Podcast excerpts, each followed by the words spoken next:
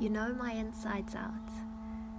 Long before I devoted myself to seek you, you were figuring me out. It's not a figure of speech when I say that you molded me like clay. I could feel you shape my insides. I can feel it up to this day. Hey, where can I hide from your hand you outstretch? Come to fetch me from deep within my head. Come, let's go outside.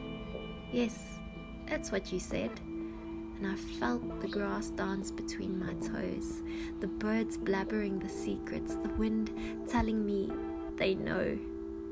All of creation knows what love created the beginning of such beauty beauty out of nothing.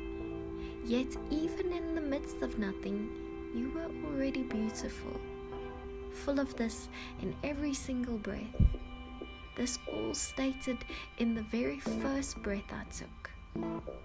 I look straight into beauty, relieved to be a carrier of such praise. As not one breath is delayed, but to honor the Maker of breath, making all things beautiful that one could lay an eye on, a touch. Oh, such beauty that lies lingering even in a single breath.